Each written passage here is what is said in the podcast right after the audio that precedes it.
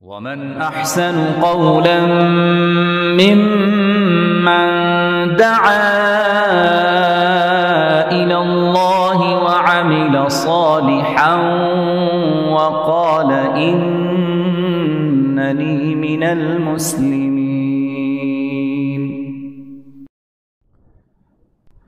السلام عليكم ورحمة الله وبركاته. بسم الله الرحمن الرحيم. الحمد لله رب العالمين والصلاة والسلام على رسوله محمد وعلى آله وصحبه أجمعين. Last week I talked about the importance of cutting our nails, some of the etiquette, some of the adab, some of the things that we have perhaps heard when we were children growing up, things that we heard that are perhaps from the sunnah, that may not be from the sunnah, and so forth. Today, inshallah, I want to talk about another aspect of tahara and purification, and something that you and I, we all do on a daily basis, and that is the adab and the etiquettes of going to the restroom. So going to the restroom is something that we all do on a daily basis, is part of nature. However, one thing that we have learned from the sunnah of the Prophet ﷺ is that there are particular sunnahs and practices of the Prophet ﷺ that if we were to use a restroom and answer the call of nature in the correct way, then this also can become an ibadah. So think about it, we're not only just going and taking care of our needs, but this also becomes an ibadah. So Allah subhanahu wa ta'ala in the Quran, He says, إِنَّ اللَّهَ يُحِبُّ التَّوَّابِينَ وَيُحِبُّ الْمُتَطَهِّرِينَ. Allah says that Allah loves those who attain tawbah, who do tawbah, who repent to Allah subhanahu wa ta'ala, وَيُحِبُّ الْمُتَطَهِّرِينَ, and those who attain purification. And many of the ulama, they say that what that actually means is that when a person is internally pure, then this will show and this will become manifest on the outside. But a person who is not even internally pure, then the outside will show too. So this is why they say that tawbah and tahara, they both go hand in hand. How so? That when a person, they make tawbah to Allah subhanahu wa ta'ala, in essence, they are, with their heart, they are turning to Allah subhanahu wa ta'ala. They are returning to Allah. And as a result of tawbah, a person becomes internally pure. He or she becomes internally clean. And when a person is internally clean, then this shows on the outside. So hence, tawbah and tahara, they both go hand in hand. So as I said, I want to today talk about some of the etiquettes of going to the restroom. This is something that not only do we have to learn them, but we must teach our children. Today, we live in a time, in a society where modesty is starting to become abnormal. We're starting to see that our kids are losing their modesty. And today, society creates its own definition of what modesty is, but we know that haya, what Islam has dictated as what haya is, that type of haya is starting to become rare and rare. And we have to really hold on to our deen, hold on to the sunnahs of the Prophet ﷺ. So I begin with a hadith narrated by Salman al-Farsi radiallahu anh, where a man came to him. This is a mushrik who's coming to the Prophet ﷺ with the intention of sort of mockery, that your Prophet has taught you everything, even going to the restroom.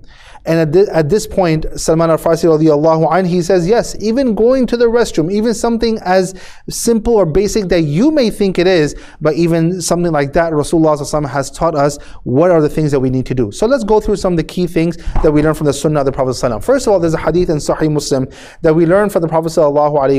that he talked about the importance of making sure that when we are using the restroom, our front or back should not be facing the qibla. This is something that we find very often, and that's why when we are house hunting or when we are going to any place, we should try to be a little mindful about this, because people who are not Muslims, they build structures, they build houses and so forth, not understanding that whether a bathroom is, if that you are using the restroom, your front or your back side could be facing the qibla. That's why we have to always be careful. If you are in the process of building a house, make sure that the bathrooms are situated in such a way that neither are you facing, or your front or your back is facing the qibla. The second thing that we must learn or we must understand from the hadith of the Prophet ﷺ is the importance of when to use the right hand and when to use the left hand. So what we learn from Aisha radiallahu anha, our mother, that قالت كان رسول الله صلى الله عليه وسلم يحب التيمم وفي رواية يحب التيمم, that the Prophet صلى الله عليه وسلم, he used to always love to do the good things with his right hand. So what we learn from the hadith is, and we learn from, you know, the other hadith narrated by Hafsa radiallahu anha, the wife of the Prophet صلى الله عليه وسلم, or the daughter of Umar ibn al-Khattab, There are other ahadith narrated by Abu Huraira radiyallahu anhu as well that highlight the same exact thing, that he would do the good things, the noble things with the right hand, and he would do the, he would do things that are najasa oriented perhaps, or like removing the najasa with his left hand. So when we go to the restroom, when we're talking about touching our private area or the genitalia and so forth, and, or making sure that we are trying to remove the najas, then make sure that we use the left hand for that, and we don't use the right hand. A lot of times, we find adults, we find children who are not very particular about these kind of things. So making sure that to remove a najis or to touch the private areas, making sure that we use the left hand. And when it comes to all good things, for example, we learn from the hadith also, from the same hadith of Aisha radiyallahu anha, يُحِبُّ التَّيَمُّنْ فِي طَهُورِهِ, when it came to seeking purification. So for example, if you're taking a ghusl, then you start from the right side and then you go to the left side. Inshallah, we'll talk about ghusl some other day. When the Prophet ﷺ would make wudu, he would start from the right side and then go to the left side. When the Prophet ﷺ would cut his nails, he would start from the right side and then go to the left side. But when it came to removing najis, then he would use the left hand. We also learn from the hadith of the Prophet ﷺ the importance of sitting down and using the restroom. Many times you go to masajid, many times you go to other public places. Especially it's very sad when you go to masajid and you see urine on the toilet seat. We must teach our children that we sit down and we use a restroom. Yes, you clean the area. If you go to a public restroom, like when you go to parks and so forth, you may find like a toilet seat covering. You can put that down and use a restroom. This is what we learned from the Prophet ﷺ. He would always sit down and use a restroom. And by the way, I must say that there are some cases, some ahadith that we come across where the Prophet ﷺ did not sit down and use a restroom. But the ulama, they explained that there was a particular situation at that time. It was not your normal kind of situation, because whenever there were normal circumstances, the Prophet ﷺ would always sit down and use a restroom. So we should sit down and use a restroom. Now, another question that does come up is that do we have to necessarily cover our heads before we go into the restroom? Now, while there are some ahadith of the Prophet ﷺ that do say that the Prophet ﷺ would cover the head before he would enter the restroom, those ahadith, according to majority of the ulama, are da'if and they are weak. And there is some fallacy with their isnad. However, when we study the lives of the Sahaba radiyallahu anhum, for example, Abu Bakr radiyallahu an, one, of course, we all know that how prestigious of a companion he was. We learn from him that before he would go to the restroom, he would cover his head. And based on this, many of the ulama afterwards, they would say that it is recommended and mustahab to cover your head. Shaykh ibn Uthaymeen rahmatullahi alayhi, he said the same thing in his book Al-Majmoo, that it is mustahab, it is recommended to cover the head, but it's not mandatory. Scholars such as Imam Al-Ghazali rahmatullahi alayhi, he says the same thing. We have riwayas from Abu Bakr radiyallahu an that have been found in Musanif ibn Abi Shaybah, and these are sahih riwayat, sahih and correct and authentic narrations. So we do learn that perhaps it may not be a hadith, but because the Sahaba did it, perhaps they did see it from the Prophet ﷺ. Because if Abu Bakr radiyallahu anhu is doing this and he's being punctual about it, that means that he must saw the Prophet ﷺ, he must have seen the Prophet ﷺ doing this. That's why he's doing this. So that's why to say it is mustahab, we stick to that point, and it is recommended, but it's not mandatory. It's not something that as if someone would commit a crime or it is a sin to go into the restroom without a head covering.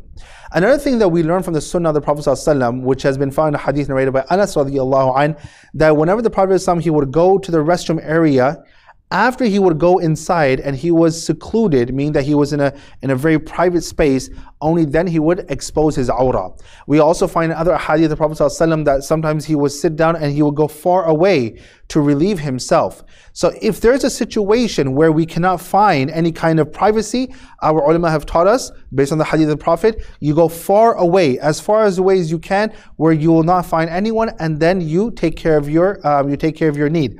However, I will say that in our day and age, usually you find restrooms where you can go inside and it's a very private space and you can use a restroom. But I will say that a lot of times you do go to many many public areas, and there you will find that you're using the restroom and there's a slit in between, people can see you and so forth. So try to use a restroom where you have the utmost amount of privacy.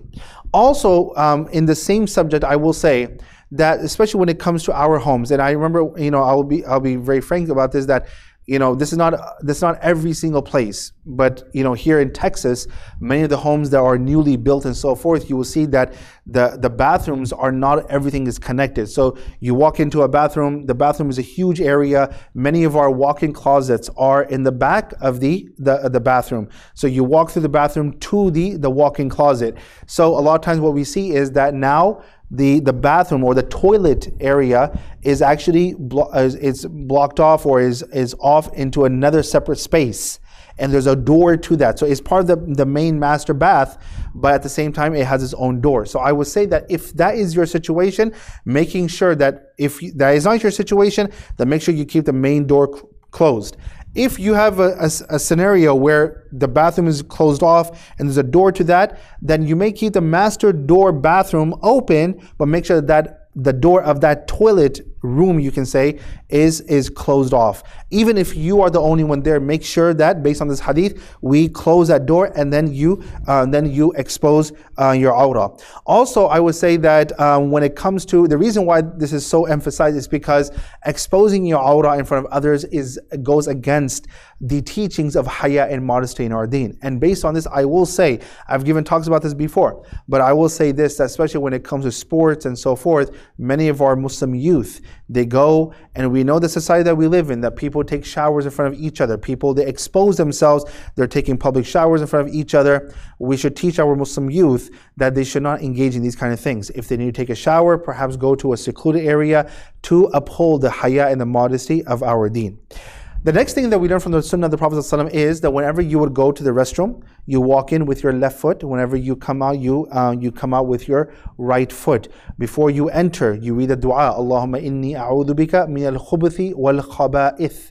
This is because the place of the bathroom where people relieve themselves, it is a place of najis overall. And that is where the shayateens, they say, and so forth. So the evil shayateen, the men, the male and the female, the men and the women. So that's why we say Allahumma inni a'udhu bika min al-khubuthi wal-khaba'ith. On our way out, we say ghufranak. This is what we learn from the Sunnah of the Prophet ﷺ. Another thing that we learn from the Sunnah of the Prophet ﷺ is that when we're using the restroom, do not be in a hurry and do not be hasty.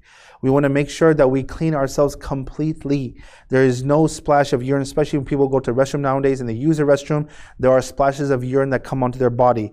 Now, they may clean their main private area, but because of those splashes are sitting on other parts of their body, and that can make that can have a major impact. So that's why making sure that we are taking our time. You don't want to be quick in and out, but you go inside, you use the restroom, you clean yourself properly. You don't want to spend an extended period of time there either, but you want to make sure you clean yourself properly. And because we learn from the hadith of the Prophet ﷺ, narrated by Ibn Abbas ﷺ, that a man was being punished in his grave, because the Prophet ﷺ was saying that this man who's being here in this grave, he's being punished because of not protecting himself from urine. And that's why the Prophet ﷺ says, "Istanzihu minal bawl, fa inna 'ammata 'adab al-qabri minhu," that protect yourself and be careful of urine, because it is one of the key reasons or the key factors that could lead to a punishment in the grave. Another thing that we learn from the Sunnah of the Prophet ﷺ is something that we do often, and that is talking in the bathroom. We learn from the hadith of Prophet ﷺ that do not talk in the bathroom. So people sometimes nowadays, subhanAllah, they take their cell phones inside the restroom. They're talking on the cell phone in the restroom. We learn from a hadith narrated by Jabir Ibn Abdullah radiyallahu anhu that once a man came to the Prophet ﷺ, the Prophet ﷺ was in the restroom and he began to make salam. So the Prophet ﷺ, he responded to him, but after the Prophet ﷺ came outside, he said that this time I respond to you, but next time when you make salam to me and I'm inside the restroom, I will not respond to your salam, because we're not supposed to be talking inside the restroom. So based on this also, you know, a long time ago, I remember living in America, and there was a practice that you go to many people's homes and you have magazines sitting there, books sitting inside the restroom. So you sit there and you put yourself in a state of comfort while relieving yourself. Remember, you go to the restroom to take care of your need, and you don't spend time in taking care of your need where you lose the objective. The objective is take care of your need and you're out. So you don't go there and you start, checking. And there are people that, subhanAllah, you find nowadays that they're taking their phones inside the restroom and they're sitting on their social media accounts, sitting on the restroom and so forth. It's not recommended. This is not the nature of a believer. You go inside, you take care of your needs, and you are out. And especially when you are inside the restroom, you don't want to be in conversations, whether someone's outside the restroom or even if you are on the phone. Another thing that we also learn is that making sure that we wash our hands after we use a restroom. Recommended to use soap. That is the most, the highest level of hygiene that we can perhaps attain. So, some people just want to use water. That's fine. Through water, you take care of the Islamic aspect of tahara. But I would always recommend to use soap on your way out, and then also making sure that after you are done, you clean the bathroom area to make sure that whoever comes in next, they find the bathroom in a better situation. So these are just few things that we learn from the hadith of the Prophet ﷺ when it comes to going to the restroom. And once again, I would strongly urge that not only do we try to apply these sunnahs in our life, but making sure that we teach our children the same thing, because inshallah, if our children can hold on to these sunnahs of the Prophet, then inshallah, they will also convey the same thing to their, inshallah, upcoming generation. I ask Allah subhanahu wa ta'ala to make us from amongst those who will practice the sunnah and hold on to the sunnah of the Prophet sallallahu alaihi wasallam. Jazakumullah khair. Assalamu alaikum wa rahmatullahi wa barakatuh. إن الله وملائكته يصلون على النبي يا أيها الذين آمنوا صلوا عليه وسلموا تسليما إن الذين يؤذون الله ورسوله لعنهم الله في الدنيا والآخرة وأعد لهم عذابا مهينا والذين يؤذون المؤمنين والمؤمنات بغير ما اكتسبوا فقد احتملوا بهتانا وإثما مبينا